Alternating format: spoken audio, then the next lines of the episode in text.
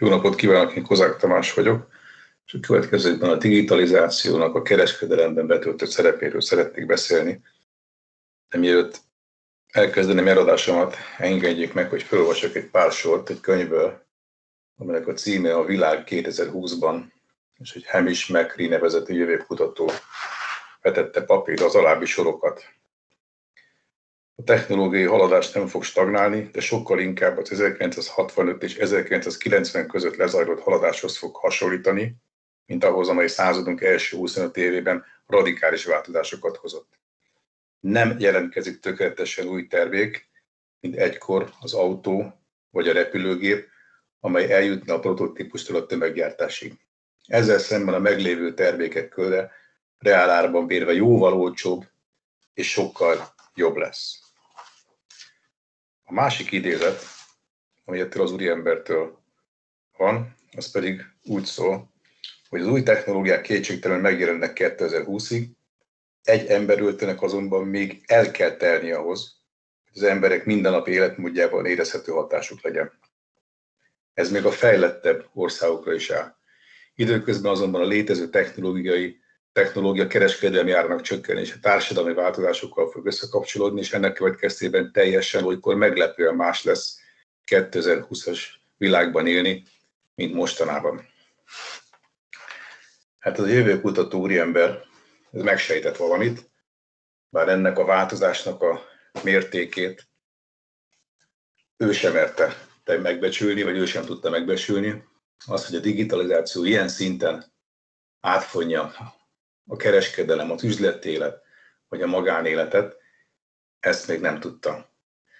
A következőkben az ipari forradalom, a negyedik ipari forradalom hatásáról szeretnék beszélni, de mielőtt még tovább mennénk, az érdemes definiálnunk, hogy mi is ez a negyedik ipari forradalom.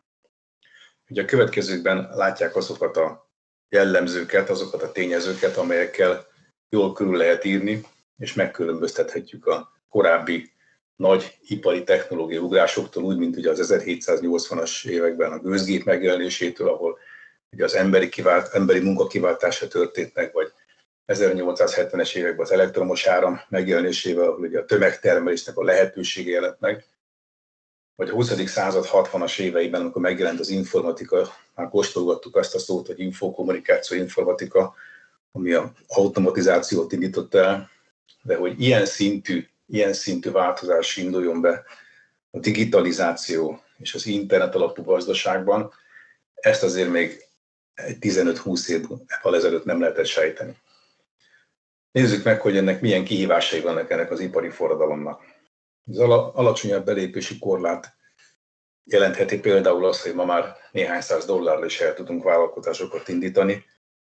Egy 20-30-40 évvel ezelőtt ennél komolyabb investícióra volt szükség megjelent a mesterséges intelligencia. Ezzel a fogalommal ma még barátkozunk, ugye gyakorlatilag itt olyan rendszereknek a kiépítése zajlik, amely az emberszerű működés, az emberi gondolkodás modellezi, vagy szeretné elérni. Az eltérő technológiák fúziójára nézzük majd példákat. Ugye a digitalizáció és az internet, internet alapú gazdaságban a fizikai a biológia és a digitális világ teljesen összefonódik. Nincsenek tiszta fizikai projektek, nincsenek teljesen tiszta biológiai projektek. Robotizáció, amely a, gyakorlatilag a, most már logiszt, például logisztikában ö, elég széles körben használt, a mindennapi munkát ö, szolgáltat kiváltani. És ugye az internetek, vagy a dolgok internetje lehetővé tesz, hogy emberi beavatkozás nélkül működjenek a gépek, kapcsolódjanak és kommunikáljanak egymással. Beszéltünk a, a változásoknak a gyorsaságáról, amit, amit nehéz volt felbecsülni, és azt az, az érzésem, hogy ezt most se tudjuk ö, teljesen megbecsülni, hogy milyen szintű, milyen gyors, milyen gyors változások lesznek a következő 5-10-20 évben. Ugye az elmúlt évszázadokban menjünk vissza, ugorjunk vissza 4-500 évet, azt látjuk, hogy a nagyobb technológiai változások között is el kellett, hogy teljenek két-háromszáz év. A 20. század második felében, főleg a 21. század első évtizedeiben, első két évtizedében ezek a változások olyan szinten felgyorsultak, amit nem, nem is tudunk évekkel előre megbecsülni. Ezen az ábrán látják a különböző technológiáknak a megjelenését, de inkább hagyj emeljek ki egy másik jellemzőt, ez a felgyorsult változásra, addig, ami a 20. században egy 20-30 év kellett ahhoz, hogy egy cég mondjuk egy 1 milliárdos kapitalizációt elérjen, az úgynevezett internet alapú startup cégek, amelyek a 21. század első felében megjelentek, két-három-négy év alatt érték el ezt az 1 milliárdos, 1 milliárd dolláros tőkepiaci kapitalizációt. Tehát ez a változás ez nem csak a technológiában jelenik meg, vagy a gyorsaság, hanem a vállalatoknak az életciklusában is. Hogyan jellemezhetjük a digitalizációt? Nézzük meg néhány ismérvet. Hogyan tudjuk a digitális világot érzékeltetni? Az egyik ugye a, a deceptív angol nyelvű kifejezés itt azt jelzi, hogy ezek a nagy változások, ezek nehezen jelezhetők, nem vagy nehezen jelezhetők évekkel előre. Ugye a diszruptivitás pontosan azt jelenti, hogy olyan technológiai változások robbannak be, mert átalakítják a teljes üzleti modelleket, vagy akár a fogyasztási szokásainkat. Minden digitalizáltá válik, ugye minden adattá válik. Az adat is áruvá válik. A dematerializáció pedig ugye azt jelenti, hogy az internet alapon, az internet alapú működés lehetővé teszi a fizikai eszközöknek a kiváltását. Csak érdekességként szok, lehet példaként felhozni, hogy gondoljunk abba bele, hogy 15-20 évvel ezelőtt, hogyha elmentünk nyaralni, akkor milyen eszközöket vittünk magunkkal a fényképezőgéptől, akár a, a telefonig, vagy a diszklejátszóig, sok minden nálunk volt, most minden elfér egy telefonba. A demonetizáció pedig azt jelenti, hogy nagyon sokszor nem közvetlenül a szolgáltatásért fizetünk, vagy nem fizetünk. Ugye a különböző freemium jellegű üzleti modellek alapján működő cégeknél nem közvetlenül a szolgáltatásért fizetünk, hanem közvetve fizetjük ki például az adataink vagy az információknak az értékesítése után kapja meg a cég azt a bevételt, eh, amiből fenntartja magát, vagy nyereséget él el. A demokrat, meg, megjelent természetesen, a, a, vagy beszélhetünk a, a demokratikus működésről. Itt a demokrácia azt jelenti, hogy mindenki hozzáfér. Tehát az ubiquitásnak a fogalma is megjelenik a digitalizáció világban. Elvileg bárhol, bármikor hozzáférhet ezekhez a technológiákhoz. Nézzük meg, hogy a kereskedelemben ezekből a nagy technológiai változásokból mi, melyen, milyen fejlesztések jelentek meg, melyek azok, amikkel már most is számolnunk kell, illetve a jövőben jelentős változásokat ö, okozhatnak. Ugye a fizikai térben a vezető nélküli gépjárműre látunk már példákat, elég előre haladott kísérletek vannak benne, akár a konvojszerű kamionos árutovábbításban, ahol a kamionok egymással kommunikálnak és korrigálják a különböző útvonal terveket. A 3D nyomtatás nem, nincs olyan messze, amikor megjelenik a háztartásokban is. A robotok alapvetően logisztikában a mindennapi tevékenységet segítik, az úgynevezett rutin jellegű vagy ismétlődő tevékenység kiváltását kiváltásában játszanak nagy szerepet. A digitalizációban nézzük majd példát erre, az Internet of Things, azaz a dolgok internetje áthatja az egész gazdasági életet, az üzleti modelleket, a vállalatok az üzleti modelljét is jelentősen befolyásolja. A szenzorok brutális elterjedése teszi lehetővé, hogy információkat gyűjtsünk, információkat feldolgozzunk, és óriási adat hatalmas adattárházakból hozhassunk, vagy hozhatnak a vállalatok döntéseket. A blockchain technológia alapvetően az információáramlás, az információ nyilvántartás forradalmasítja. Az on-demand gazdaság, tehát a megosztáson alapuló gazdaság pedig a fogyasztási szokásokat fogja jelentősen befolyásolni. És a biológia is megjelenik, például a neurotechnológia, ahol az agynak a működését modellezik, ez a piackutatásban játszik egyre jelentősebb szerepet a fogyasztói magatartásoknak a felmérésében. Beszéljünk egy picit a mesterséges intelligenciáról. Ugye a mesterséges intelligencia eltéredésének, vagy a mesterséges intelligencia fejlesztésének alapvetően három feltétele van. ez a hálózatszerű működés, az a sok helyen, sok helyen jelen legyenek ezek a szenzorok és a számítógépek, amelyek lehetővé teszik az információ gyűjtését, feldolgozását. Természetesen internet alapú digitalizáció által segített technológiák révén. A datafikáció pedig egy következmény ennek, hiszen mindenből adat válik, minden algoritmizálható, minden elemezhető. Nézzük meg, hogy a napi működésben, vagy a kereskedelemben milyen hatással van. Az azonnaliságot azt mi is érzékeljük, amikor elmegyünk valahova, kijövünk a boltból, és abban a pillanatban, hogy kiléptünk a boltból, már kapunk egy SMS, vagy kapunk egy, egy, egy kérdést, amely alapján kérnek minket, hogy értékeljük az adott szolgáltatást. Rögtön visszajelzést adhatunk. A valóságosság, ugye itt azt jelenti, hogy, hogy amellett, hogy én rögtön visszajelzést is adhatok, vagy visszajelzést kapnak a mi vásárlásainkról, valós idejű, különböző szűrők nélkül, technológiai közvetítések nélkül, átételek nélkül kap az adott feldolgozó közvetlen információt. Ami megtörtént, ami megtörtént, az közvetlenül annak az az információ, ez belekerülhet egy adatfeldolgozásba, egy algoritmusba, egy elemzésbe. A teljes körűség itt azt jelenti, hogy nincsen szükség reprezentativitásra. Elméletileg, aki például, maradjunk a példánknál, hogyha valaki, akik okos telefonnal rendelkeznek, mindenkiről adat gyűjthető, és minden információ földolgozható, nincs szükség reprezentativitásnak.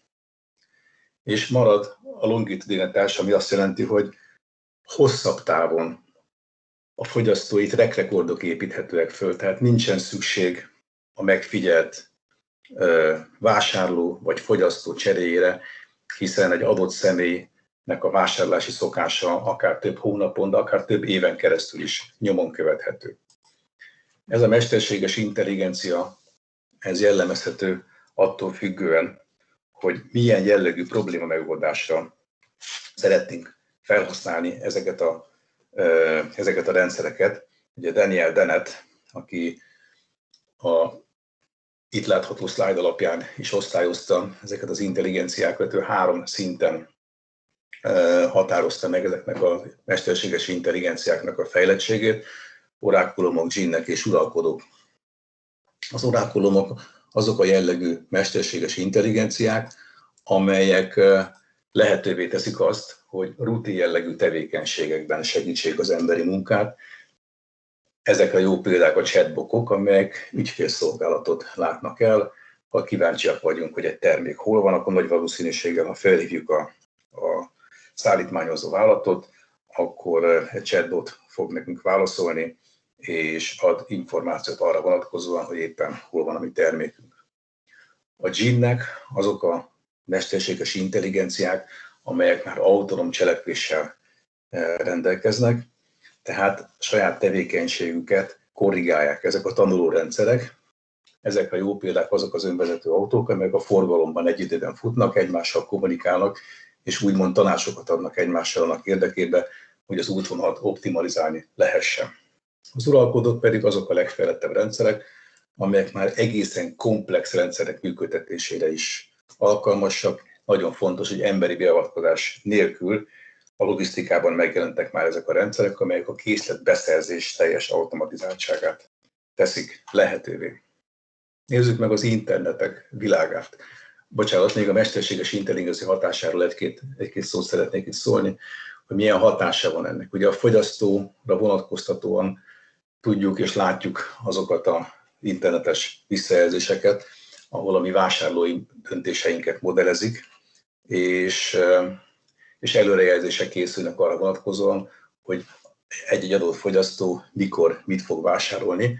Ugye ennek az egyik ilyen, mondjuk azt, hogy pozitív hozadéka lehet a testre szabott ajánlatoknak a, a testre szabott ajánlatoknak a, az elemzése, testre szabott ajánlatok alapján történő vásárlás, ugye azért itt fölmerül a személyiségi jogoknak a védelme is.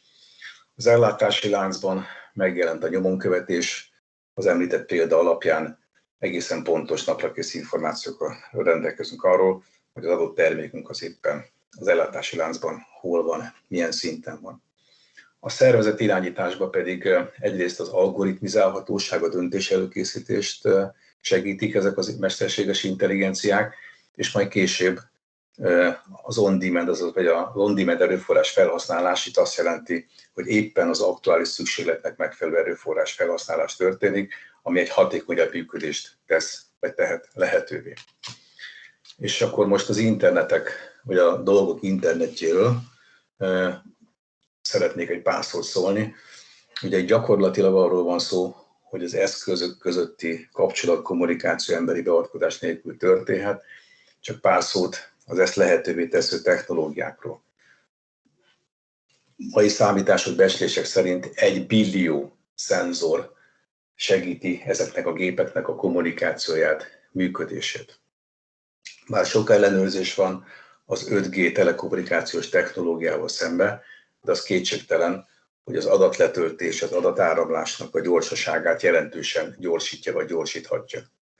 Volt szó a robotizációról, ami a, az üzleti életben, de ma már egyre, egyre sokszor a háztartásokban is megjelenik, és a napi jellegű tevékenység, rutin jellegű tevékenységekben segíthet. A mesterséges intelligenciáról erről már volt szó, a szenzorok pedig ma még talán alábecsült szerepet játszanak, de talán a legfontosabb, talán a legfontosabb hivatása ezeknek az eszközöknek van, hiszen oda olyan jellegű vagy olyan nagyságrendű adatmennyiség begyűjtésére, elemzését teszik lehetővé, ami ezen egy billió szenzor nélkül elképzelhetetlen lenne. Melyek az alkalmazás? Nézzünk néhány példát ezeknek az alkalmazására. Mit is jelent ez a Internet of Things alkalmazás? Milyen hatása van a napi életünkre vagy a kereskedelemre? Jól ismert példa az automatikus beszerzési indítás, akár ez a életünkben is megjelenhet, hogy a háztartások életében is, amikor a hűtőben lévő szenzor érzékeli, hogy például mikor jár le a tejnek a szavatossága, vagy mikor fogy el mondjuk a tejföl, és ezt érzékelve egy automatikus rendelési procedúra indul el, amely alapján majd két nap múlva, vagy akár aznap megjelenik a,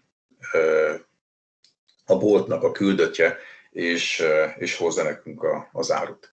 A logisztikában az önvezető autók egymás közötti kommunikációja tartozik ehhez a, ehhez a, ebbe a példába, amiről volt már, volt már szó. Ebben is óriási nagy lehetőség van, és óriási nagy eszköz kihasználtsági, javítási potenciál van benne. Jelentősen növekedhet a, a, a logisztikai hatékonyság, logisztikai eredményesség. A termékeknél szintén volt erre példa, és ehhez, ehhez tartozik, ebbe a témakörbe tartozik az folyamatos nyomonkövetés, illetve aminek várható hatása az úgynevezett hordozható variable internet kategóriába tartozó olyan például okosórák terjedése várható, amelyek átveszik a ma még okostelefonban lévő funkciókat is. Ha nézzük meg a hatásukat, hogy milyen gazdaságra, illetve a, akár a személyes életünkre is milyen befolyással lehetnek ezek a technológiák. Az ubiquitás ebben az esetben azt jelenti, hogy korlátlanul bárhol, bármikor hozzáférhet ezekhez a technológiákhoz. Az, az adat áruvá válik, ez felveti azt a kérdést, hogy hol van a személyes életnek a határa, az adatvédelem az mennyiben segíthet, az adatvédelmi előírások mennyiben segíthetik a személyiségoknak a védelmét. Itt azért ma még vannak bizonytalanságok. És hát a robotizáció, a robotizáció pedig, ahogy volt előszó, rutin jellegű tevékenység kiváltásában a jövőben olyan problémákat vethet föl, a, például a kereskedelemben, amelyeket meg kell oldanunk, gondoljunk csak a pénztárgépeknél, vagy akár a logisztikánál kiváltott ma még emberi munkával ellátott munkakörökre. Egyéb technológiák, úgynevezett disruptív technológiák, ugye ebben, a, ebben az esetben is azt jelenti a disruptivitás, hogy felforgató, nagyon jelentős változást okozó technológiákról szeretnék még néhány szót ejteni. A 3D nyomtatás megjelenése a háztartásban jó pár év múlva felvetheti azt a kérdést, hogy kellene nekünk megvásárolni dolgokat, vagy előállítjuk otthon ezeket a dolgokat, ezeket nem fogjuk megvásárolni. Ma is vannak már példák, ugye, ami, ami egy fontos dolog ezekben a, ezeknél a technológiáknál, hogy jelentős árcsökkentés történt, jelentős árcsökkentés történt, és egy-két év múlva teljesen reális lehetőség, hogy a háztartásokban is megjelennek ezek, a, ezek, ezek az eszközök. A blockchain technológia most nem a pénzügyi tranzakciókról gondolok, hanem az ellátási láncban betöltött szerepéről szeretnék pár szót mondani. Ugye ezek olyan információ kezelési technológiai rendszerek, amelyeknek a működtetéséhez nincsen szükség központi irányító szervezetre, diszpécserre vagy bankra. Ezáltal az információ áramlás, az információknak a feldolgozása várhat sokkal gyorsabban és sokkal hatékonyabbá, amelyekben a ma még a pénzügyi szektorban használt, vagy a pénzügyi világban használt blokklánc technológia az üzleti életben is, is, is teret nyer. A virtuális valóság az pedig a kényelmi vásárlásokat, a vásárlási élményeket segítheti. Gondoljunk például arra, hogy ha egy bútort szeretnénk venni, akkor egy fénykép alapján a kiválasztott bútor akár katalógusban lévő kép befényképezésével, de elhelyezhető egy szobában, ahol virtuálisan képet kapok arról, hogy ha megveszem azt a szekrényt vagy ágyat, az hogy fog kinézni az én szobámban. És szeretném összefoglalni, szeretném összefoglalni eh, azokat a gondolatokat, amelyekben hát arra teszek kísérletet, hogy, hogy egy előrejelzést adjak, hogy ez a technológiai térnyeréseknek milyen hatása lesz majd a gazdaságban, a társadalomban, vagy akár a személyes életben is. Ugye érintettem már azt a kérdést, hogy, hogy az új üzleti modellekben olyan szolgáltatásokat veszünk igénybe, amelyért nem fizetünk, ez felvetheti azt a kérdést is, hogy, hogy milyen aránya van azoknak a gazdasági teljesítményeknek a gazdaságban, amelyeket mi nem veszünk figyelembe a hagyományos gazdasági statisztikában. Sok olyan teljesítmény van és lehet a gazdaságban, amely nem épül be a hagyományos például GDP számításban. Statisztikán kívül megjelenő szolgáltatásokat kell valahogy felmérnünk és elemeznünk ahhoz, hogy reális képet kapjunk egy ország gazdasági növekedéséről. A lassuló növekedési ráták lehet, hogy a jövőben csalókák lesznek.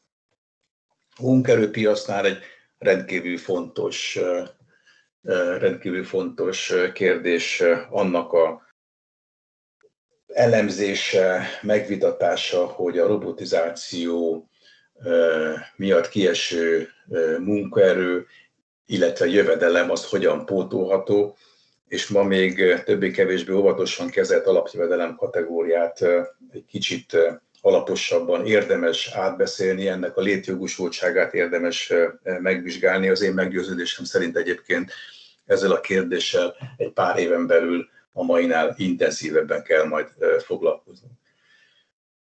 Fontos kérdés, társadalmi kérdés lehet, ezek, ezekhez a technológiákhoz kik férnek majd hozzá a jövőben. Ez mennyire fogja segíteni vagy akadályozni a nivellálódás, a társadalmi kiegyenlítődést. Azért ugye látjuk azt, hogy, hogy ezek a technológiai fejlesztések, akik hozzáférnek a legújabb technológiai vívmányokhoz, azok általában egy a társadalomnak egy kisebb szeretét képezik. Majd erről még a, a zárásként szeretnék egy pár szót szólni. A vállalatoknál, ami várható, hogy ez a lerövidített életciklus, egy sokkal gyorsabb, sokkal gyorsabb növek, növekedés, az úgynevezett hálózat alapú működés teszi lehetővé az on-demand, azaz a szükséglet alapú erőforrás, erőforrás használatot. Az alacsonyabb belépési korlát pedig szintén a lerövidített életciklushoz és a startupok indulását fogja segíteni. Az persze egy másik kérdés, hogy milyen üzleti és piaci kockázatokat rejt magába ez a fajta üzleti modell. A fogyasztóknál, amely, amely a jövőben kritikus lesz, azok a személyiségi jogok.